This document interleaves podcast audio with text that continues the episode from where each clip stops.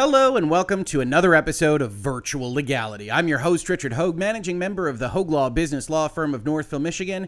And buckle up, folks, because we have got a long, deep dive and important story for you on the ever present Xbox and Activision transaction. If you aren't familiar with anything about the words that I just mentioned, please do check out our Microsoft times Activision playlist, where this will be the 35th video on the biggest deal in the history of video gaming. And as I said at the start of this, we've got a fairly big update for you.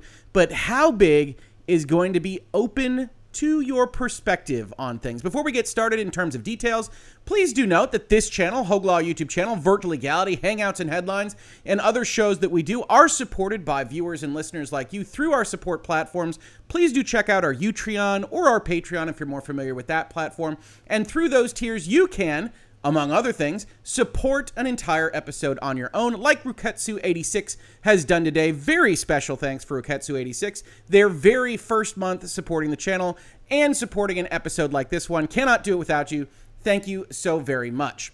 Now, in terms of the history behind everything that's happened over the past couple of weeks, it's important to note that this Activision Xbox truck just keeps rolling along.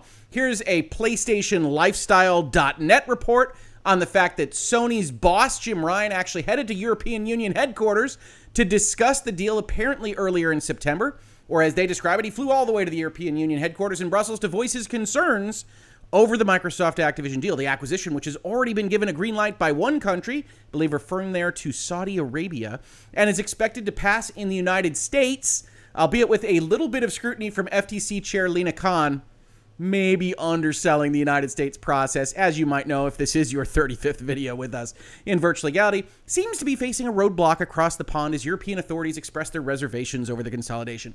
Don't take any of that paragraph at face value. That is expressing a whole host of concerns that maybe don't matter to what we're talking about here, but it's worthwhile to note that Sony has found a bone that they are going to try to just latch onto throughout this entire process, and that is that they want somebody somewhere to make Microsoft promise them that Microsoft will keep Call of Duty on Sony PlayStation platforms for something longer than the three apparent years that Phil Spencer offered, at least as he leaked it to various press sources. So that's happening.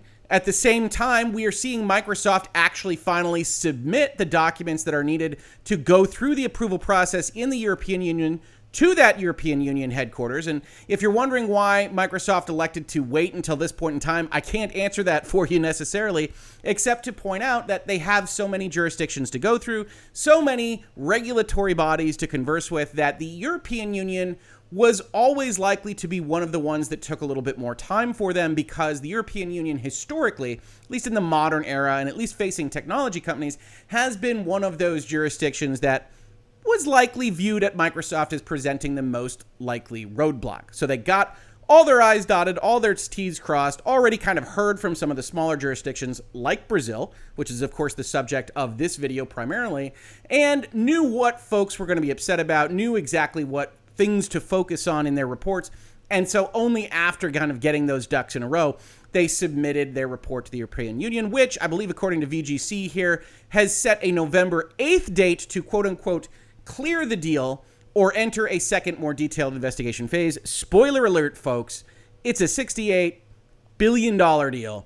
The European Union is going to go to what we've been calling phase two right? On November 8th, don't expect the EU to approve the deal. They will go into a more robust investigative period, just like the FTC before them, just like the UK, just like these other regulatory bodies, which, as we predicted back at the top of the year when this deal was announced, were always going to look at a $70 billion deal and say, you know what?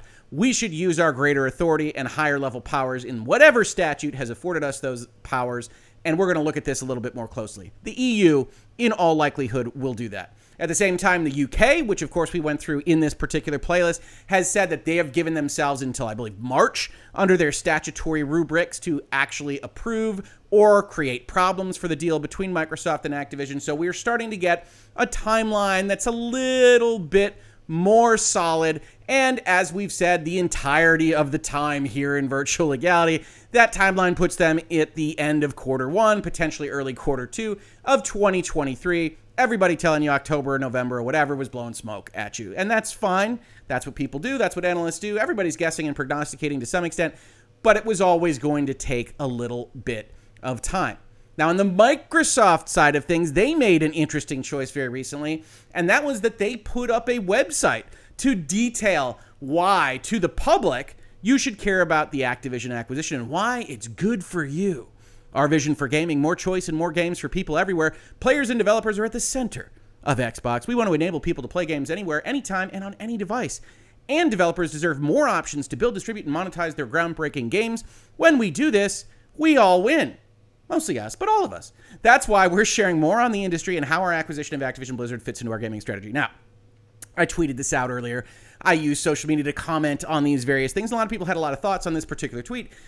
But I mentioned that I have long thought that this deal was going to go through, certainly on precedents that I am familiar with in American antitrust law, in other jurisdictions that kind of favor American antitrust looks, that this was the kind of deal that always should go through, that Microsoft doesn't have market share uh, that is dominant in the video game development industry or the video game publishing industry or the console hardware sales industry, and that it was going to take a kind of uh, activist or at least motivated regulator to come up with reasons why this Microsoft deal should be blocked, which, if you remember, is the only way that these regulators get power over this particular deal. They first have to say, this is something that causes a problem, substantially lessens competition, and then we can have their list of demands for how you could promise them something that would say that it won't substantially lessen competition anymore. Now, I tend to think that the FTC is going to do that and is going to ask for what we might call a consent decree here in the United States, concessions from Microsoft that will probably take the shape of some kind of promise with respect to Call of Duty availability based on what everybody's focused around. But they still have to make that announcement to Microsoft that they feel like the deal is going to be a problem.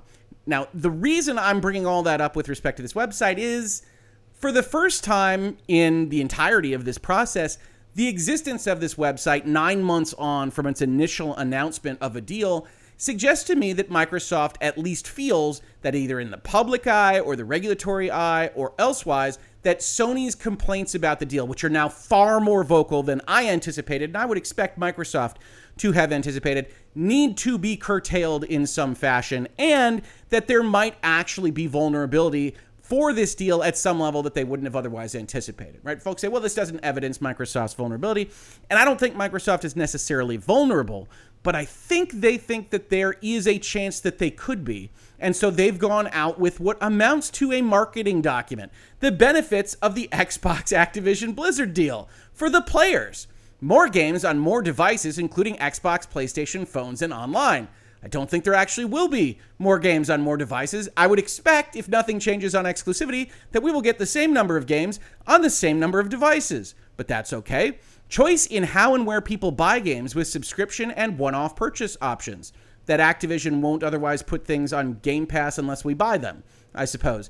And for the 95% of gamers who play on phones, alternatives to gaming offerings from the dominant mobile platforms. Now, this is a little bit of fun with statistics, right? Undoubtedly, 95% of gamers in whatever group also play games on phones, but this reads a little bit quickly to suggest that 95% of gamers are simply phone gamers, and that's not really how that math works. Of course, Killing the dominant mobile platforms is something that Microsoft knows plays well with the regulators. That is part of what Epic sued Apple over. That is part of what these various jurisdictions are fighting over now, including an American law that might or might not go through that would also blast open the Apple Store and the Android Store and everything in between. And so Microsoft knows where its bread is butter. This has been part of uh, their press releases for the entirety of this period of time.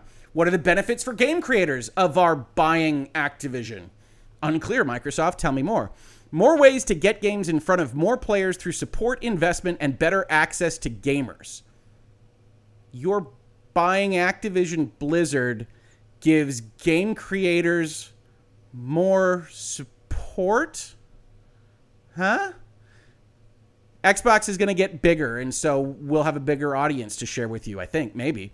Better revenue and fair marketplace rules through our App Store principles. Don't think you need to buy Activision Blizzard to do that. Greater flexibility in payment systems and the experience they provide their fans. So, no actual benefits to purchasing Activision Blizzard. You've just slipped in things that you've done to be a good corporate citizen which is fine, Microsoft, but this is ostensibly a table of reasons why we should care about you buying Activision.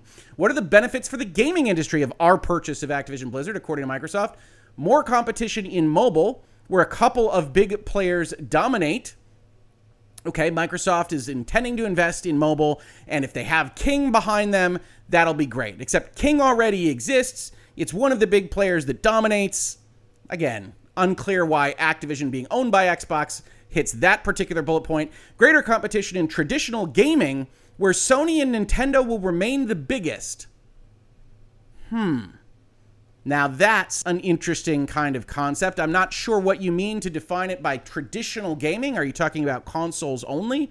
Console and PC? Certainly, I would say you're separating it from mobile. Uh, and also, your assurances that Sony and Nintendo will remain the biggest in what way? You're spending $70 billion or near as much to hopefully change the market share of the console space. And you're saying that Sony will forever remain biggest in this model? It's only one generation ago that Xbox was pretty darn competitive between PlayStation 3 and 360. So I don't know what to do with that, but they're trying to suggest that Microsoft buying Activision is good for the gaming industry because a good Microsoft is good for the gaming industry. That's a question mark, although that's a stronger point than they said for game creators. Emphasis on positive workplace culture, we're going to fix Activision, and increased local investment from Microsoft in studios and creative ecosystems around the world. So you want to say we're going to save Activision, you kind of accomplished that mission. Investing in local studios and creative ecosystems, that doesn't require you to buy Activision Blizzard Microsoft. Now, they include the quote that I called one of their most disingenuous arguments, which is that they should be allowed to spend $70 billion on 10,000 plus employees because Sony spent less than 4 billion buying two companies that haven't released anything, as well as Bungie, which they have pledged to be non exclusive for the entirety of its existence. That is a disingenuous argument. I don't care what you say, Xbox. It simply is. And that doesn't mean that you shouldn't try to run it if you're the CEO of Microsoft, but it does mean I can call you out for it. They then included a bunch of different quotes about that, references to the fact that they promised neutrality on labor, et cetera, et cetera. All this stuff we have covered in our 35 video series, now compiled for you, linked in this video, but seemingly showing that they're a bit more concerned than they were otherwise indicating. And that's the state of play as we finally get one of the more robust answers to the question of exactly how regulators are going to look at this thing. Now, to cut a long story short, we covered the Brazilian application uh, for approval a little bit from a entity known as CADE, C-A-D-E, and we talked about this because this was one of the few areas that was actually made public, and we got to see what Sony was saying against the deal, including that Call of Duty was effectively irreplaceable, a genre on its own, and that they could not compete with Xbox without its availability, which, of course, garnered the thumbnail. Sony said, What? And a lot of chin stroking and navel gazing type opinion pieces on this. Now, do I think Sony is fair in that assessment? I do not. I think it is overblown. But this led directly to Jim Ryan and Phil Spencer and Satya Nadella exchanging very public barbs across the gaming industry. And I would not expect that to change in the near term as we see this Brazilian CADE authority come up with the very first kind of approval of the deal that has public opinion backing. They're actually going to explain why they came to this particular opinion. So, spoilers, as I said, I decide to approve this merger without restrictions. If you want to cut off the video right now, you're good to go. Brazil approved this deal. But what happened when this deal was approved was that I got absolutely inundated with messages and DMs and Twitter ads and podcast invitations. And Every single one of them was asking some variation of the following What does that mean? Is it really important that Brazil approve this deal? And I want to say, as a good lawyer always will, the answer is complicated. And it's primarily no, that Brazil is not going to drive how other regulators see their particular ambit and their authority. But there are a number of arguments here that could be grabbed onto if a given regulator wants to defend their approval of the Microsoft Activision transaction basically without restrictions on their own. So without further ado, this is about 350 paragraphs long. We're going to try to pull out the most salient, the most important parts of this particular opinion on this deal, understanding, as a disclaimer, that this was written in Portuguese and has been translated through the wonderful robots at Google Translate. And so we're going to cut them a break on some of the idiosyncrasies uh, that we see in the language here because this isn't what they wrote. They wrote it in a different language entirely. So, as we get into it, you've got the kind of overall bit of documentation that you would expect. Who are these people? Who's Microsoft? Who's Activision Blizzard? Here's one of those awesome translations. Was the operation known? In other words, was this deal uh, given proper notice? Did we hear about it in the proper venues? to which Google Translate translates whatever they wrote in Portuguese here as yup. Now, I'm entirely in favor of government regulatory bodies answering questions and interrogatories like this with a yup, uh, but that's almost certainly not what they said uh, in Portuguese. And if you are Brazilian or if you just understand Portuguese, go take a look at the original of this through the link and let me know exactly what was said in Portuguese that arose with Google Translate translating it as yup. Uh, you get a description of the operation. We already talked about this. It's a pretty standard reverse triangular merger, which allows Activision Blizzard to exist post operation, as they say, under Microsoft as a directly wholly owned subsidiary. You can check out earlier videos if you want more details on that. And then they talk about market definitions, and this is important stuff.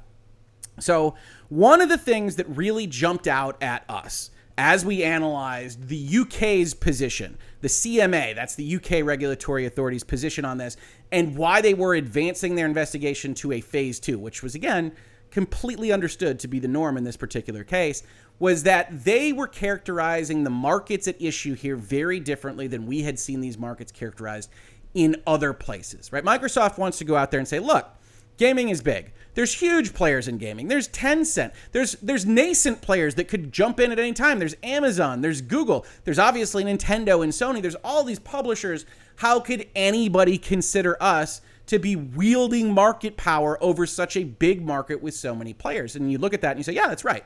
Gaming has a bunch of different players. Microsoft is one of those. Microsoft seeks to be a big player in that market. But what we're really worried about is them taking control and hurting a competitive environment, not just them competing successfully. Uh, and that's been the constant kind of back and forth that we've seen with FTC analysis and CMA analysis and now CADE analysis in Brazil. Uh, but what's important here is that Brazil is not going to follow the market definitions that the UK at least authorized as being investigated in their tier two review. So they wanted to look at things like, well, what if we just count the cloud computing portion of it? Because Microsoft has Azure uh, and they're trying to buoy their Azure sales. And if we count Activision's purchase as somehow locking down either upstream or downstream effects from that particular ownership of those servers, then, well, we might have a problem. Similarly, they wanted to isolate Game Pass and subscription service models as distinct from the pay to play traditional video game purchasing model and say, hey, they've got a big process of owning possession in that particular model. Game Pass is a big freaking deal. And so when we talk about it, we have to look at that as potentially being monopolized. Uh, and if you go way back in time to some of the earlier videos in this playlist, you'll see me say that was the avenue that I thought regulators could take if they were inclined to regulate. You say, well, Game Pass is a big deal. Microsoft has first mover advantage, they have a big market share there. But for the most part, even in the Brazilian answers, even when we saw Sony go out there and say Call of Duty is so important, something must be done, uh, and clutching their pearls all the way to the bank, they did say that they didn't think that the methodology for getting games deserved its own market definition. I think Brazil took that into account because Sony didn't even advocate for it there. Will the FTC? Will the CMA? Will the EU? Mm, that's an open question. But it does mean that the markets we are going to look at in Brazil are markets that we wouldn't expect anyone to find Microsoft to be a monopolist in. So they say, with regard to possible competitive effects, the transaction is mainly related to the industry of development, publication, and distribution of electronic games, also commonly referred to by the Anglicism, or in English, as video games. Formerly based on a pay to play model focused on the individual sales of games and devices, the video game industry has evolved towards creating new business models and different forms of monetization. We're going to skip so, so much of this document. So please do check out the link if you think I've skipped anything that seems like it would be pertinent or interesting. I'm only taking highlights out of this so that we can understand what good points that Cade has made. As informed by the parties, both Microsoft and Activision Blizzard are active in the development, publication, and distribution of games for PCs, consoles, and mobile devices. Uh, they make these things. And based on the information above, it appears that the transaction results in horizontal overlaps. Companies that do the same thing in the markets for one, game development and publishing, Two, game distribution, so making games and selling games. Three, online advertising. And four, merchandising. We're not so worried about three and four. As it turns out, Brazil isn't so worried about three and four. But the first set of transactions that we're worried about are game development and publishing together, which we'll talk about in a second, and game distribution. Those are the areas where they think there might be a horizontal problem. It is also necessary to consider the existing uh, complementarity between the activities of the applicants in the segments of publishing games by both parties and Microsoft's console business, selling Xboxes, and publishing games and online advertising. That's because of the interdependent relationship of those markets. In addition, the parties informed that Microsoft also offers several cloud computing services, many of which are used by development studios when developing, hosting, and running games. However, this is the first bit of really important stuff when we're looking at any of these regulatory approvals.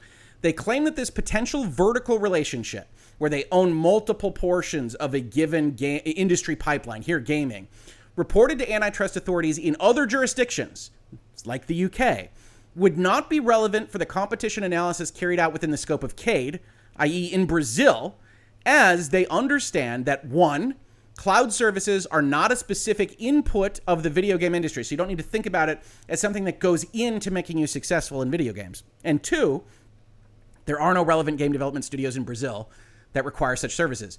Nobody in Brazil is selling their games through cloud interactivity, right? And this is super important. We're going to see this come up in a bunch of places, but when people go and they ask me, "Hey, did Brazil approving this? Did this just end things? Everybody else is going to fall in line." One, the answer is no. Brazil is a small market. I'm sorry, Brazilians. A number of you came out to me yesterday and said, hey, we're not that small of a market. No, you're not that small of a market. I think it's like a billion uh, dollars in terms of market. That's great. Brazil's growing. But compared to the US, compared to the EU, compared to the UK, it is a small market and it isn't going to drive the regulators in those bigger markets to make any specific decision. The second part of that is that every given regulator is only looking within the territorial bounds that is put before them to determine what is necessary to protect competition for their consumers, their industry within their region. Yes, they can look at world statistics to try to figure out whether those would affect something within their region. Because if you become a monopolist across the world, even if you're not technically a monopolist within that region, you can still anticipate there would be bad effects from a lack of competition from that monopoly, and you can take that into account. But overall, every single regulator has been given authority under the sovereign power of their nation state, and they are there to protect their citizenry. So Brazil looks at this, CADE looks at this and says, okay, we have to make certain determinations whether it affects Brazil or not. And one of the reasons this could be heavily discounted by the FTC or the EU or the UK, as we will see, is that Sony and PlayStation is real popular in Brazil and Call of Duty isn't. And so when one of the main argument points comes up before this regulatory body, they have paragraphs that are like, yeah, we can see Call of Duty's popular in the world, but it ain't popular here. And so this regulator, faced with this question, looks at it and says, uh, sorry, Sony. Uh, you're already selling plenty of PlayStations, and nobody really cares about Call of Duty all that much. And we'll get to those lines in this particular document. Paragraph 33 Based on the above, the parties maintain that for the purposes of the competitive analysis of the transaction, game development and publishing activities should be considered as a single relevant market, since game development is captive for both. That is, all games developed by the parties are published by them. They don't use an outside publisher, so it's all just kind of one set of services. And two, here we go again, none of the parties operates in the development of games in Brazil, only in publishing. They don't have a Brazil studio. So this regulator looks at that question and says, well, if you don't have a Brazil development house, we don't have to celebrate, uh, separate out development and publishing, meaning that we can combine those things, which of course makes for a bigger overall market, a bigger denominator, and less likelihood of finding you or Activision as monopolists, especially when you get together. As for a possible segmentation of the market by platform, they suggest that the activities of development and publication of games for PCs and consoles could be considered as a single market and distinct from the market of games for mobile devices. We'll actually see Brazil say, okay, we can try that. We can also separate them out by PC and console. The parties argue that the precise definition of the relevant market could be left open, as in their understanding, there would not be any competitive concern of a horizontal or vertical nature, regardless of whether or not the market is segmented by platform. So, one of the answers that Xbox and Activision have to Brazil is like, okay, we think it's probably console and PC together. Those are close enough competitors. We see people swapping between PC and console games. Uh, but it doesn't matter. We're not a monopolist in console only. We're not a monopolist in PC. We're not a monopolist in mobile. So use whatever definition you like. Um, and based on development and publishing, Microsoft and Activision are almost certainly correct. Brazil also notes that they've done this before. More recently, in Microsoft slash ZeniMax, Cade understood that the development and publication activities could be considered as part of the same relevant market in the context of that analysis, since the companies involved did not work in the development of games for third parties, nor did they have development activities in Brazil. So basically, Cade says, "Yeah, we'll keep we'll keep them together because we already answered this question with respect to ZeniMax." Then we do some analysis. In view of the above, Cade understands that for the purpose of this analysis, game development and publishing activities can be grouped into a single relevant market under the product definition. We already looked at that. They like take a look at some geography with Brazil and the world. We're skipping a lot of this. I know, but this is kind of the fact basis that they use to get to their analysis. And then we look at what they describe as their precedents. We talked about ZeniMax already. And here is one of those areas that I wanted to highlight, not because it's important to this particular analysis, but because a lot of people also ask me, hey, okay, will the EU use this from Brazil? Will the UK, will the FTC here in the US use this from Brazil? And the answer is if they want to, right? I know, lawyerly answer. But if the FTC wants to go in the direction that Brazil has shown here, yeah, you can use whatever you want to justify that other regulators have come to the same conclusion. Uh, but it's very easy to differentiate things. As I've already mentioned, Brazil is focused on Brazil, the US will be focused on the US, et cetera, et cetera. And you'll always be able to take different numbers and differentiate what another jurisdiction has come to if you want to go a different direction. Uh, but here we see Brazil using the European Commission as justification for their own thoughts. In its analysis of the same transaction, here's ZeniMax, the European Commission did not reach a definitive conclusion on possible segmentation based on the form of distribution or the platform hardware, leaving the market definition open. So there is justification. Brazil looks at this and says, look, last time we looked at this, we decided on this. The EU looked at this, they decided on that. So everything here can be justified based on what some other really smart people across the world did. But keep in mind, the real politic of that situation is that you can use it if it's helpful. You don't have to use it if you don't want to. And you can always try to differentiate your jurisdiction, and you're generally going to have success with that if you're so inclined. In light of the above, it is observed that there seems to be no consensus among players in the video game industry. That's not you and me. That's actors in the video game industry. Your Microsofts, your EAs, your Ubisofts, your Activisions, your Sonys, your Nintendos nor consolidated national or international jurisprudence about a definition capable of precisely delineating the contours of the game distribution market from a competitive perspective. Said another way, Cade looks at it and says, nobody has a great definition of what video gaming is, whether we should take consoles, whether we should separate them from PCs or mobile. And so we're just going to look at everything. And that's ultimately what Cade decides to do as we scroll and we scroll and we scroll. The results of the market investigation suggests that as gaming hardware, mobile devices are likely to constitute a distinct product market from PCs and consoles. So we're going to separate mobile off. We're never to going to combine them. PCs and consoles, in turn, seem to be perceived as closer competitors. Most current electronic games are published for both platforms and provide very similar gaming experiences. And here's the first burn towards Sony. Even Sony, a traditional player in the console segment, has recently started to publish games that were exclusive to the PlayStation, such as God of War, Horizon Zero Dawn, and Uncharted for computers. So if you wanted to have them separate, because as we'll see in this report, Microsoft is at least close to questions that you have to be concerned about. If you just take game development and publication and put it only in consoles as a market, Sony, by moving into computers at this point, has made that difficult for Cade and probably other regulators to actually use as their denominator without PCs because they've entered into that PC market at the same time.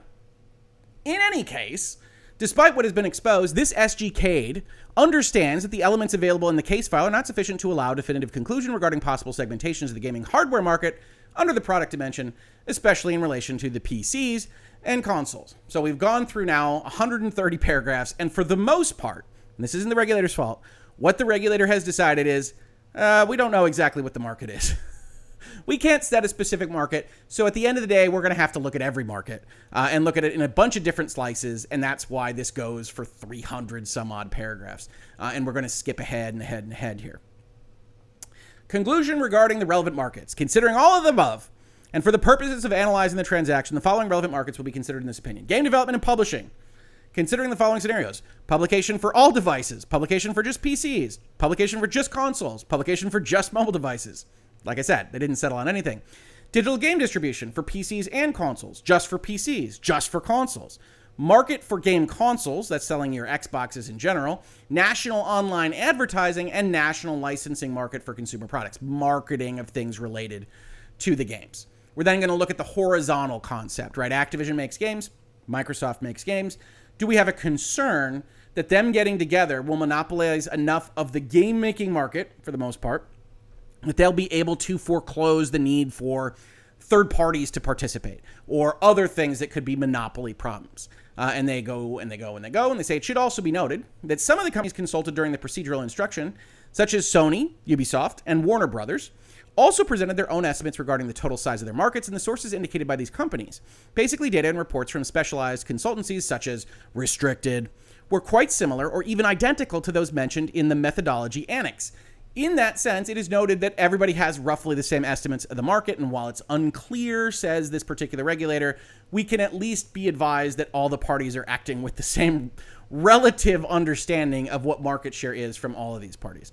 Now, these tables we're going to skip for the most part. They're written in Portuguese. We can generally tell what is being said here. This is the percentage portion of publishing and gaming devices for Microsoft and Activision. They have them under 10% in both cases. Everybody else is the rest of the market. Uh, similarly, we have with respect to publishing PC games under 10%. They go over all the various parties that actually publish PC games. Uh, publishing games for consoles, we see Microsoft and Activision under 10%. And this is going to continue on through these tables until you get to the analysis from Cade that says, look, there's not enough market concentration here. The estimates presented in tables 1 to 10 above show that in 2021, the combined market share of the parties was below the level of 20% in all possible relevant market scenarios examined. So that's generally participation in revenues coming directly from publishing and development. In addition, the variation of the HHI, the index that is the gold standard for folks like the FTC to actually evaluate what market concentration is and what the change will be when a merger is approved, was less than 200 points for all scenarios, indicating that the transaction in question would not by itself imply a significant increase in the level of concentration of the game publishing market, whether worldwide or nationally.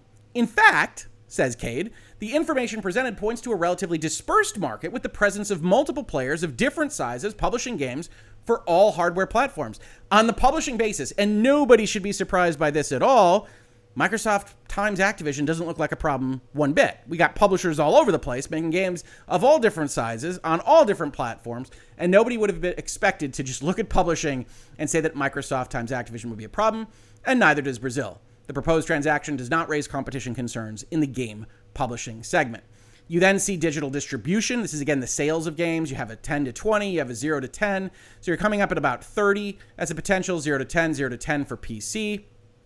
Uh, 10 to 20, 0 to 10 for PC and console together. And the analysis is very similar. As can be seen, you're at about 20, maybe 20 to 30 if we take consoles into account.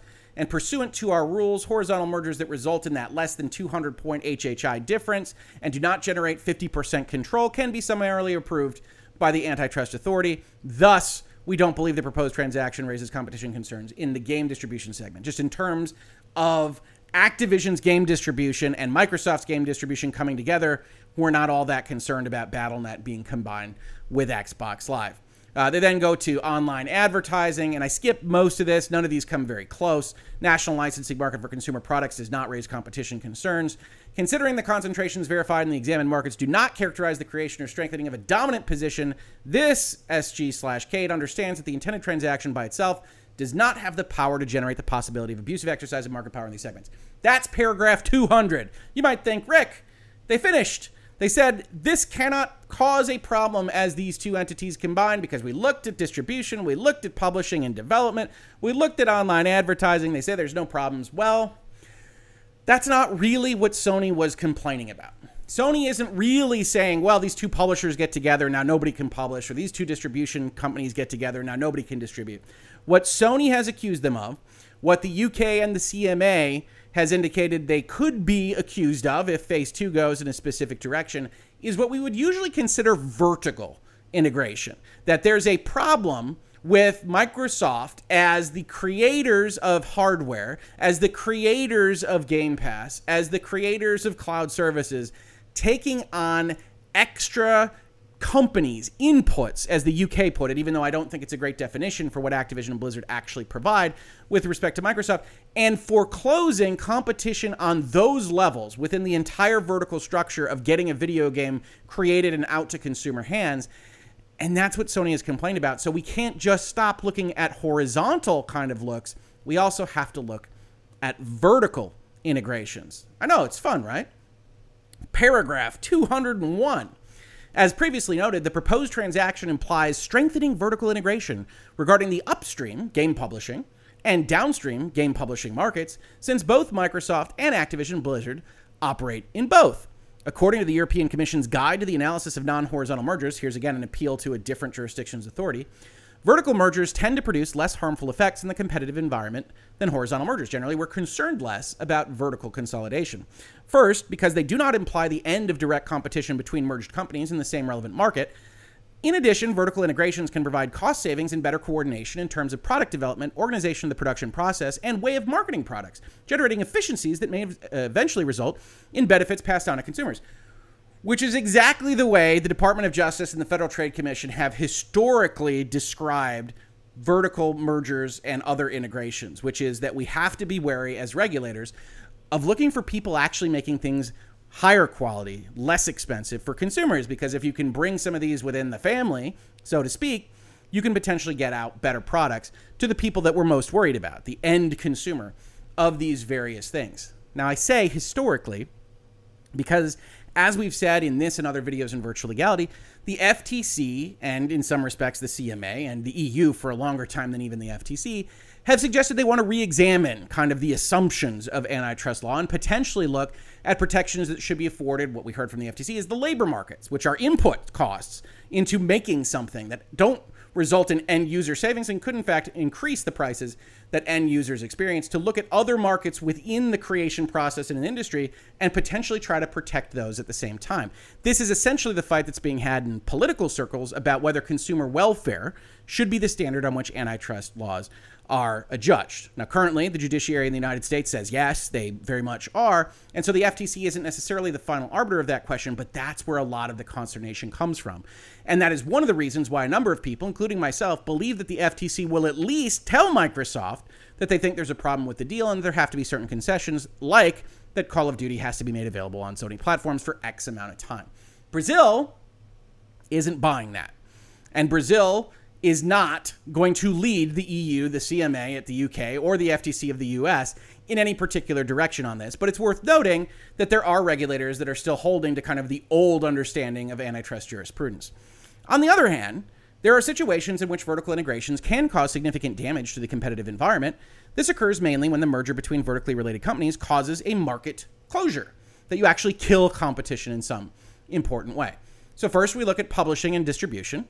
Despite what is alleged by the parties, what is observed in practice is that in general, the concerns expressed by market agents consulted by CADE regarding the proposed transaction refer precisely to vertical integration as an issue. Right? Microsoft says earlier in paragraph 210, we don't have any incentive to harm rival consoles by preventing them from accessing Activision Blizzard games, and we'll have no ability or incentive to harm rival publishers by preventing them from accessing our store or Game Pass or something along those lines. And CADE rightly says, uh, yeah, we can envision a world in which Microsoft looks at it and says, we could sell more Xboxes and make more money if we don't put Activision titles on PlayStation. And CADE is right. Doesn't mean that's what Microsoft will make as a decision, but it does mean that Cade is appropriate to think about what it might mean. It can be seen, therefore, that the concerns raised by the aforementioned players can be summarized in two main points. This is Sony's complaint.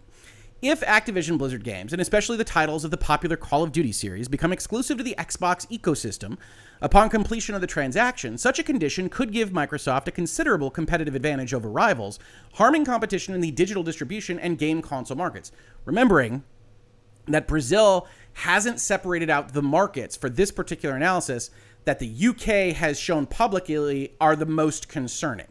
Now, I don't think those markets should be separated out. Let's editorialize a little bit. I think that they all are competitive ways of finding video games, and so that you don't separate out those markets because the substitutes go across pay to play and Game Pass and xCloud and everything else. But Brazil, by making this decision at the market definition level, has basically reached the conclusion at that definitional level.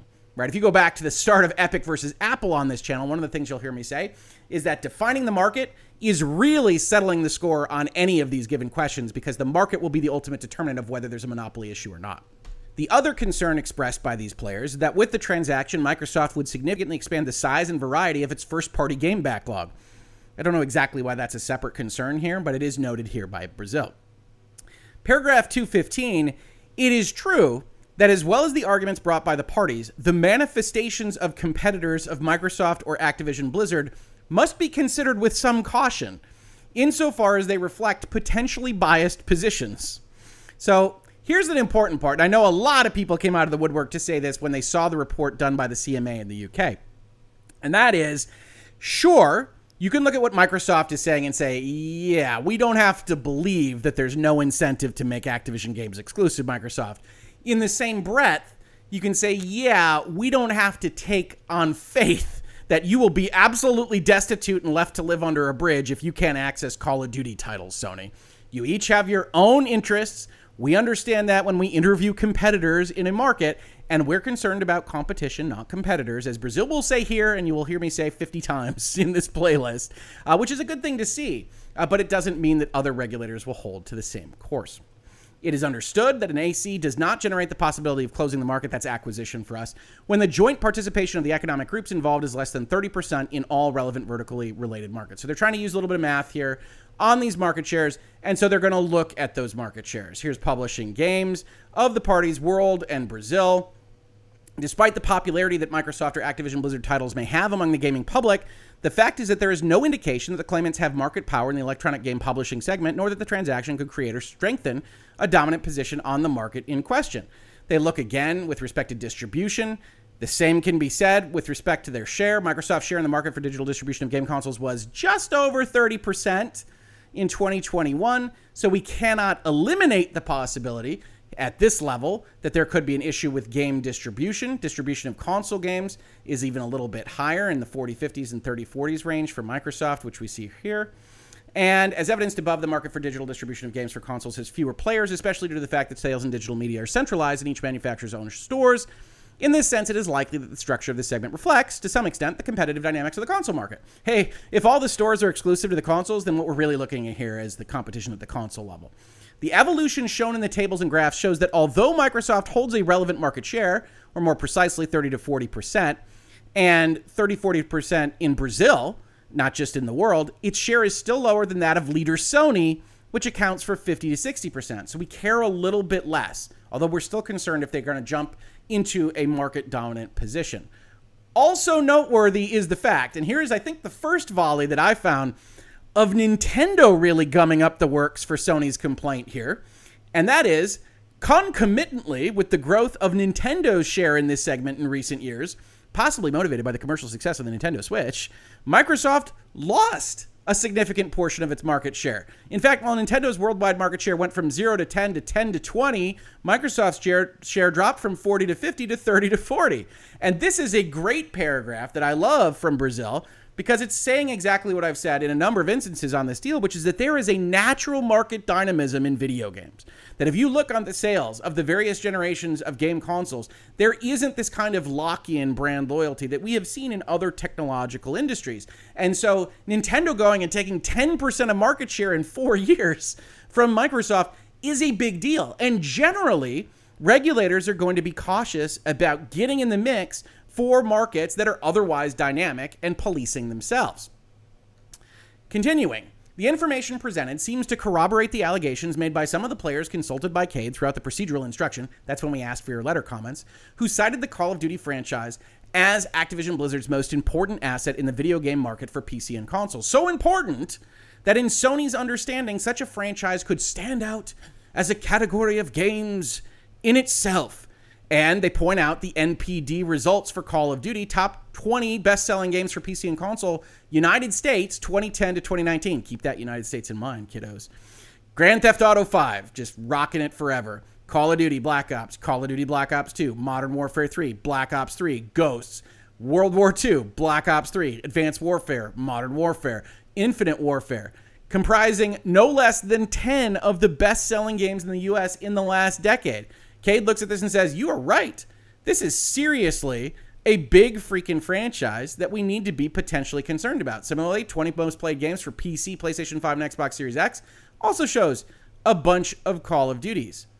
But in relation to the charts above, another important point to note is that no exclusive game for PC, PlayStation, or Xbox appears in the list of the 20 best selling games in the US in that decade.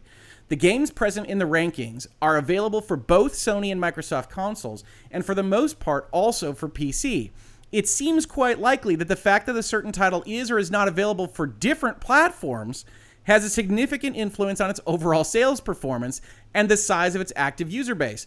Multiplats are the most successful, generally speaking. And so when we're looking at these kinds of things, it's important to take that into account because one of the things Brazil is going to say is like, well, if Microsoft takes it exclusive, they would undoubtedly be giving up access to certain players, access to certain revenues. And yes, they'd be trying to drive up other market segments, but does that actually kill competition? That's a decision that they have made. And the multiplats would be given an opening, an open window, open door to take over to some extent, whether that's Battlefield or some new player. 238, despite the undeniable popularity of Call of Duty, the series' dominance in the best selling video game list is not, in and of itself, an indication that Activision Blizzard holds a dominant position in the game publishing market. In fact, from a Brazilian consumer perspective, Activision Blizzard games for PC and console seem to have less relevance, ouch, than publisher titles such as Take Two Interactive, Electronic Arts, Sony, Tencent, and Valve, among others. There are also other indications that Call of Duty and other Activision Blizzard games would not be in Brazil as popular and relevant as in the United States and in other countries. Take a look at this table of game sales from 2017 through 2020 in Brazil. There isn't a Call of Duty to speak of. Or as Brazil says, neither Call of Duty nor any other Activision Blizzard title for PlayStation 4 appeared on the list of best-selling games in the Brazilian PlayStation stores for 2017 to 2021, despite the company having published several games for the console. Said another way, Brazil is effectively stating here okay, there might be a case in the United States, but that doesn't mean there's a case in Brazil. Which means a couple of things. One, yes, the Brazilian authorities exactly right to look at it in this way, but also to those folks saying, well, does this seal the deal for the FTC or the EU or anybody else? No, it doesn't. Brazil clearly has its own proclivities for these kinds of things or not, and they don't really care for Call of Duty or Activision Blizzard titles, as best as Brazilian authority can tell. It should also be noted that it is not only in Brazil and other Latin American countries that Call of Duty seems to be less popular and relevant than in the United States, but also in the Japanese market. I don't know what this actually says about this particular issue, but they wanted to note it. Based on the above, it is possible to observe that the Activision Blizzard catalog, and in particular, the Call of Duty series, are very important assets in the general context of the video game industry, being among the most successful games in terms of sales and audience.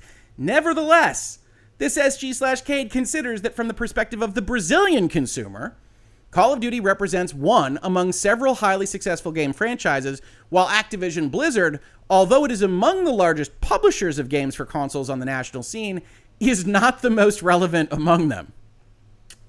You might have paid $70 billion, Microsoft, but Brazil mostly doesn't care. It is also necessary, and here's Nintendo's second zinger, accidental, I believe, to consider that as Call of Duty is an essential game as defended by Sony, then the Nintendo Switch would probably not be able to compete effectively in the market, since no title in the franchise was released for the platform. That is Portuguese to English translated shade here in Virtual Legality. Hey, if it's so necessary, Sony, how does Nintendo exist? Brazil, not wrong. Paragraph 249 Admittedly, the above list does not constitute evidence the aforementioned games are necessarily capable of rivaling those of Activision Blizzard in terms of sales. This is a list of things that could be like Call of Duty, like Apex Legends. I don't think that's a great substitute. Battlefield, Counter Strike, Halo, PUBG, Rainbow Six Siege, Valorant. A lot of not great substitutes here. Similarly, for Candy Crush, Diablo. Is Elden Ring a Diablo substitute? I have my doubts. Overwatch, World of Warcraft, etc. And they say, okay, so maybe that's not a great list. Nevertheless, it represents at least a clear indication that there is an offer of several games with characteristics similar to those of Activision Blizzard titles by other publishers. Yeah, okay. Maybe it's not comparable, but there's still people trying. Okay. This is because, according to the understanding of most official agents, all games of different genres compete with each other for time and player engagement, and players are not usually limited to playing only games of the same genre. So we're not going to separate this out by genre. Furthermore, it is important to bear in mind that the game development and publishing market is quite dispersed and open to innovation, which is what I sincerely hope in my heart of hearts other regulators would come to as an understanding of this particular industry, and that consumer tastes and preferences can vary significantly over time. That said, a video game doesn't necessarily even need to have a multi million dollar budget to gain recognition and commercial success. Just to kind of stick it to Sony a little bit more, what if we used a Microsoft title to evidence this?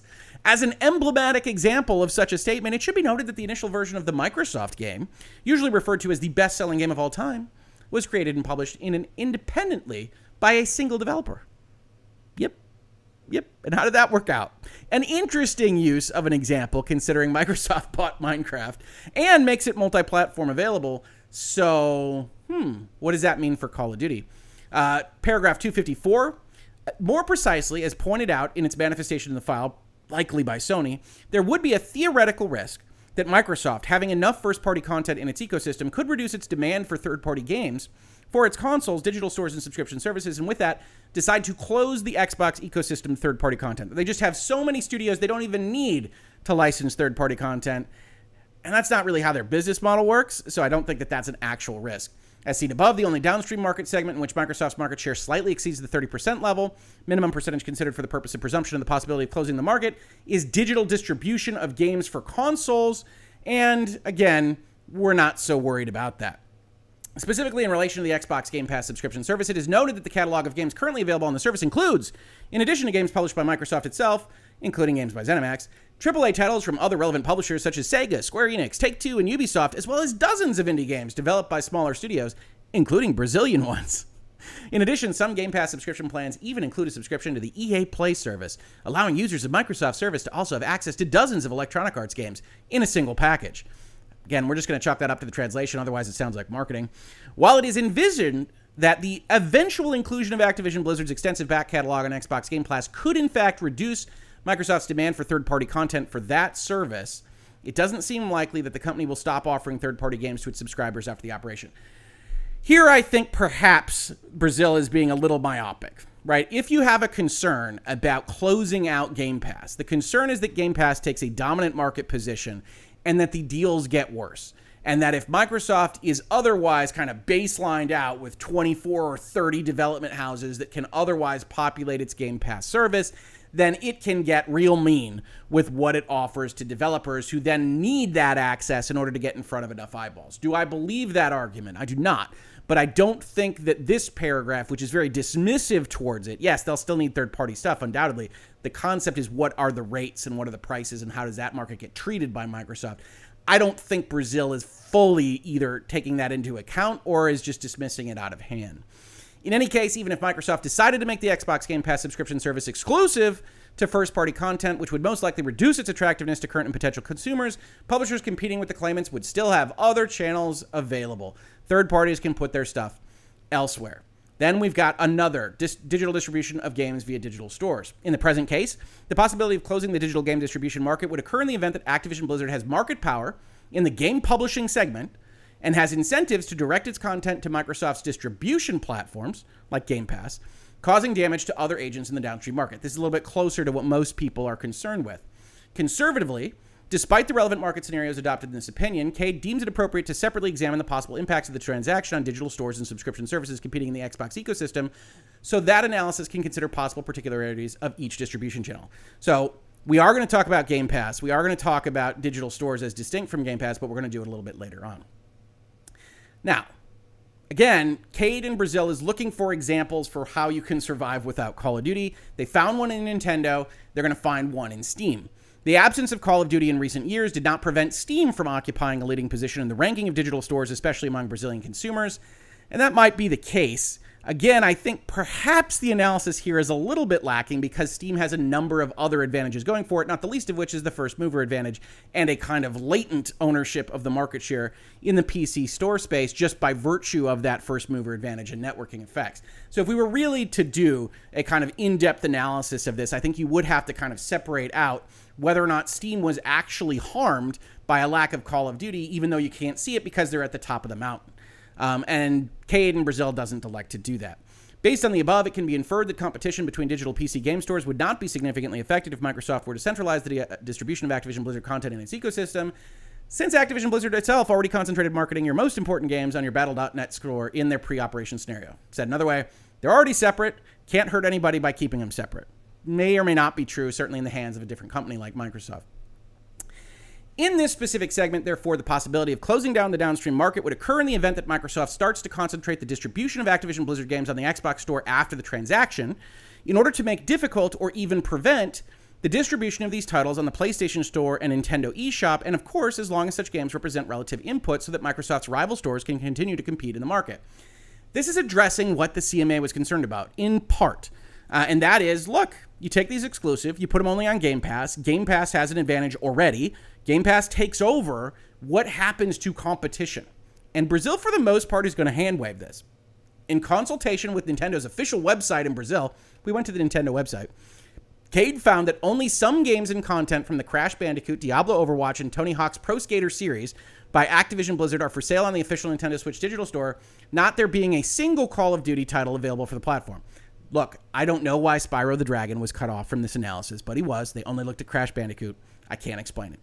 Taken together, these elements show that the relevance of Activision Blizzard games to the Nintendo Switch and Nintendo eShop is minimal, so their eventual withdrawal from this ecosystem would likely not have any significant impact on Nintendo's game distribution business. Again, back to the well. Nintendo doesn't need Call of Duty. We're not going to take extra steps to protect Call of Duty for you, Sony. As for Sony, on the other hand, it turns out that all major Activision Blizzard titles for consoles are available on PlayStation, including games in the Call of Duty series. It follows, therefore, that Sony is the only player of the game distribution market for consoles. They have a store that could, in theory, be harmed by Microsoft's eventual exclusivity over the distribution of Activision Blizzard content. I will shorten this for you, folks. Regardless of what Brazil says, they will be harmed if Activision takes all of its stuff exclusive to only the Microsoft store. Whether or not that harm is something that is competitive harm that actually harms the concept of com- competition or just harms a competitor, which in general we're okay with, is what these folks are actually supposed to be looking at. Despite this, SG Cade considers that in light of the elements available in the records, there is no evidence that Activision Blizzard games actually represent an indispensable asset for Sony's competitive performance in the digital distribution market, which is a long way of saying exactly what I just did, which is, yeah, you're going to lose some money, Sony, uh, but that, that that's probably not our problem. In its response to a letter sent by SG, Sony reported that in the year 2021, Activision Blizzard accounted for restricted of total consumer spending on games and add-ons in the PlayStation ecosystem at a global level. Global and only Call of Duty responded for restricted. Such percentages, although they are quite expressive, they're large, do not seem to reflect values whose loss could effectively limit the ability of the leading company in the console market to compete in the digital distribution segment and are certainly not sufficiently representative to the point by themselves to characterize Activision Blizzard's content as an essential input to Sony's business. So, regardless of what you've heard on theory, Brazil has looked at these numbers, at least with respect to Brazil, and said, okay, that's a big loss. They are quite expressive, but that's not a loss that curtails your ability to compete effectively in the marketplace. That's going to be a reasonable minds can differ kind of thing. And a regulator that is inclined to regulate this deal could come to a very different determination, in all likelihood, with the same numbers that Cade or Brazil are using. Furthermore, it is observed that no Activision Blizzard game released for the PlayStation 4 was among the top 10 best selling games in the Brazilian PlayStation Store in the last five years, it is quite true that the PlayStation Store ranking may not accurately reflect PlayStation 4 game sales in their entirety, as they do not include games sold on physical media. Nevertheless, it is still a reasonable indication that for most Brazilian users of the console, Activision Blizzard games catalog is less attractive and relevant than that of other major publishers such as EA, Take Two, Sony, and Ubisoft, which are better positioned on this list. For all the above, Although it is recognized that an eventual exclusivity over the distribution of Activision Blizzard content may give Microsoft a competitive advantage, there is no evidence that such an advantage can, by itself, harm the performance of third parties to the point of limiting competition in the market for digital distribution of electronic games. So, on the storefront, Brazil is still not willing to give Sony credit on their complaint, even though they are acknowledging that Sony will be harmed. Again, as I've said in prior videos, it's okay to harm competitors. That's what we want competition to do, in all honesty. It just doesn't rise to the level of actually hurting Sony's ability to participate in the market. And that's what Brazil has found here. With the eventual addition of several popular Activision Blizzard titles to the already robust Game Pass catalog of games, it's quite likely that Microsoft's subscription service would come to hold a significant competitive advantage over its rivals. So it's like one rank higher than what we were just talking about. It is necessary to ask, however, whether such an advantage would be sufficient to, by itself, promote a substantial reduction of competition in this segment to the point of justifying an intervention by the antitrust authority. And here again is where I point out that Brazil is evidencing here, and I don't know Brazilian antitrust authorities or their proclivities, but they're evidencing in this opinion writing a certain conservativeness of antitrust enforcement that is historically what we see on these kinds of questions that regulators are cautious to start to get involved if they can't show that there's a significant problem to competition. Brazil says, okay, Game Pass is going to have a big advantage. Is that a concern of ours? Brazil's going to come out with the answer no. One of the reasons they're going to come out with the answer no is that they're going to hold PlayStation Plus against Sony. So they're going to use these charts. And you see, in terms of their market participation, Microsoft, with respect to multiple game subscription services, has a 30 to 40 number, while Sony has a 40 to 50 number. And that's really, really interesting because PlayStation Plus, I would argue, is not a market substitute for Game Pass, or at least it wasn't until PlayStation Plus changed its stripes. And remember, this is 2021. So Brazil is actually looking at the pre changeover PlayStation Plus and finding that to be useful for analysis. Reasonable minds can differ there, and reasonable regulators probably will. Cade believes that the considerable market share held by Microsoft in all scenarios portrayed is due not only to the quantity and variety of content available on Game Pass, but also to the company's pioneering spirit in offering this type of service. so what Brazil's trying to say here is that they were entrepreneurial. They get first mover advantage because they took the risk and they moved first. But it does sound a little bit like marketing speech. I'm not going to lie. By way of comparison, Sony's PlayStation Plus service has now adopted a model similar to that of Game Pass, only in this year 2022. So they're acknowledging that there is a distinction through 2021. Despite this, the fact that Microsoft entered into the multi game subscription segment before its competitors in the console market does not translate into a permanent competitive advantage for Game Pass, which is exactly what you want to hear regulators say, right? You want them to acknowledge the dynamism in these markets. When you look at some of the things that came out of the UK report, and as I said, it suggests a certain static kind of thinking in terms of these percentages. That's not the case right? There's no guarantee that Game Pass will succeed forever. You can be concerned about it, especially if they lock Activision games behind it, uh, but there isn't a guarantee there. And in general, the history of video games has been a history of robust competition among all kinds of services and offerings. In any case, it is interesting to note that despite the fact that the PlayStation Plus service is only available on PlayStation consoles and has only recently migrated to a multi game subscription model, Sony still held a market share greater than Microsoft in 2021. Again, I think they're cheating. I don't know where their numbers are coming from. I don't know exactly how Live and Gold and Game Pass are integrated into what they're calculating with respect to Microsoft. Uh, but I think any reasonable observer of the gaming industry would not compare PlayStation Plus in 2021 to what Game Pass was that same year. In the current scenario, Microsoft holds a substantial share in the segment, especially in Brazil, where competing services like Stadia Pro and Luna Plus are not available. Thus, even if the operation were consummated, there would still be a considerable universe of game publishers who could create their own services or license their content to other multi game subscription services, so we're not worried about that. Indeed, although many point to the streaming of games via the internet as the likely future trend of the video game industry, the fact is that consumer adherence to cloud gaming services is still relatively low. And here again, you see this kind of conservatism from Brazil. So they're going to look at a game industry biz news item here and they're going to say, well, cloud gaming hasn't taken over. Cloud gaming doesn't look likely to take over in the near term. The technological challenges to the growth of cloud gaming on a global scale and the still low adherence of consumers to the model are possibly factors that motivated Google to close its exclusive game development studios for Stadia in 2021. That's not the recent news, folks. And may also have influenced the decision of Microsoft and Sony to stop offering their Xbox, cloud gaming and PlayStation Now cloud gaming services independently to consumers. These services currently integrate the more complete Game Pass and PlayStation Plus subscription modalities, not being marketed separately. So they are looking at this and saying, okay, we saw what the UK said. We see what other people are talking about. Cloud gaming cannot be separated. We don't care about Azure servers. We don't care about Microsoft being that big because cloud gaming doesn't dominate the industry. Cloud gaming doesn't move the needle. It is still too small. And even these major players have looked at cloud gaming and said, we got to integrate it with some of our other offerings because they don't support a separate market in of themselves. I don't think Brazil is wrong on this. It is also important to consider that among the companies that offer cloud gaming services, there are extremely sophisticated players such as Google. Oops, probably could have changed paragraph 300, Brazil. And Amazon, both global leaders in their respective core businesses and well positioned among the largest companies in the world. Said another way, we don't have to care about Microsoft as much on cloud gaming because Microsoft is also playing against other competitors that are either nascent or standing just on the periphery, ready to jump in. So we can't just look at Microsoft's current market share when we're talking about what Google and Amazon can do in the future. Again, I don't think Brazil is wrong. We then get to another sequence of Brazil basically hitting Sony in the face with some of their arguments here. First, noting that Sony is massively the more popular console in Brazil. It is noted that specifically in Brazil, the estimates in Table 30 suggest that Sony has reached market shares above 60% since 2019. They show a chart of PlayStation outselling Xbox, even in the very close PlayStation 3 and Xbox 360 generation. And they basically just say, look, Sony is more than capable of fighting its own fight here. And they give credence to some of the things that Xbox has done over the past nine months or so, including Phil Spencer promising Call of Duty to be multi platform for at least a while.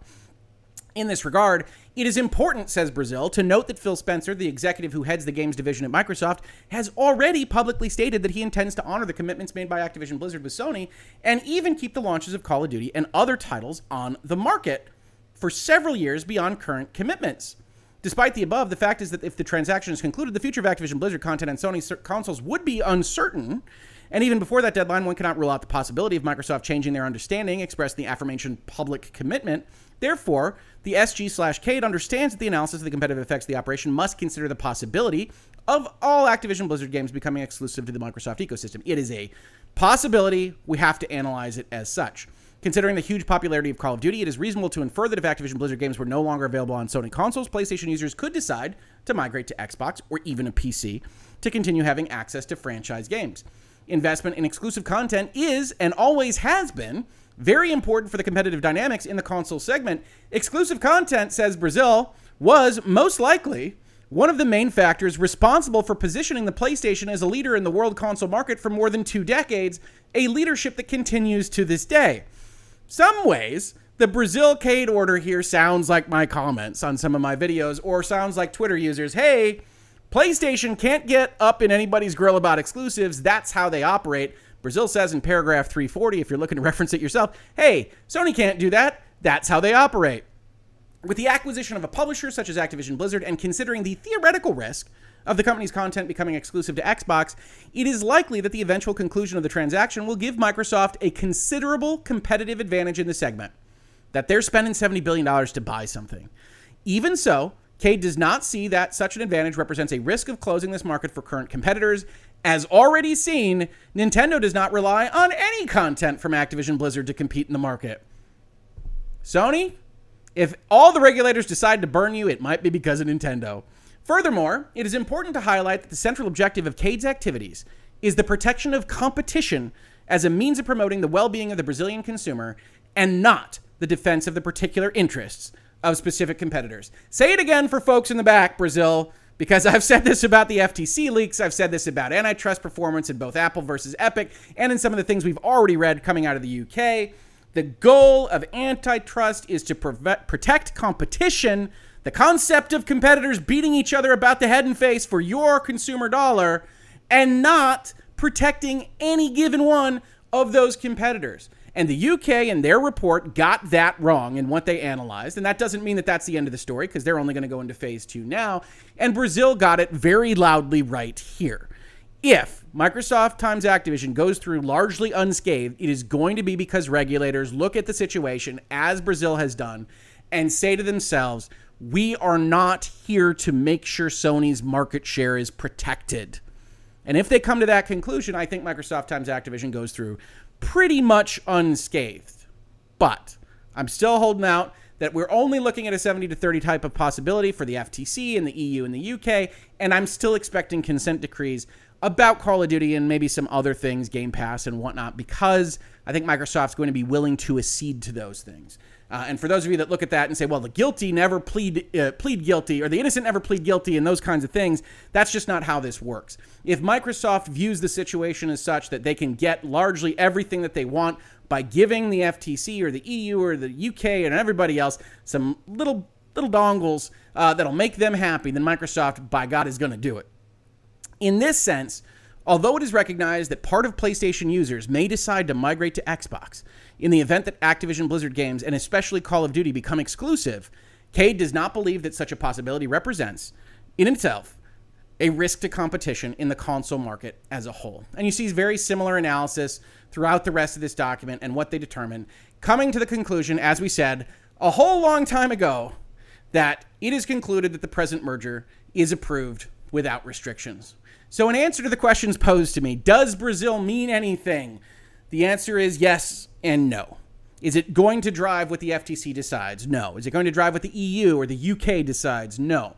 But for those of you that are inclined either to be armed with arguments about why this deal should go through, or regulators that decide that they want to be armed with those same arguments, Cade and Brazil have put together some solid ones, including that Nintendo doesn't need Call of Duty. So who are we to tell Sony that they have to get Call of Duty?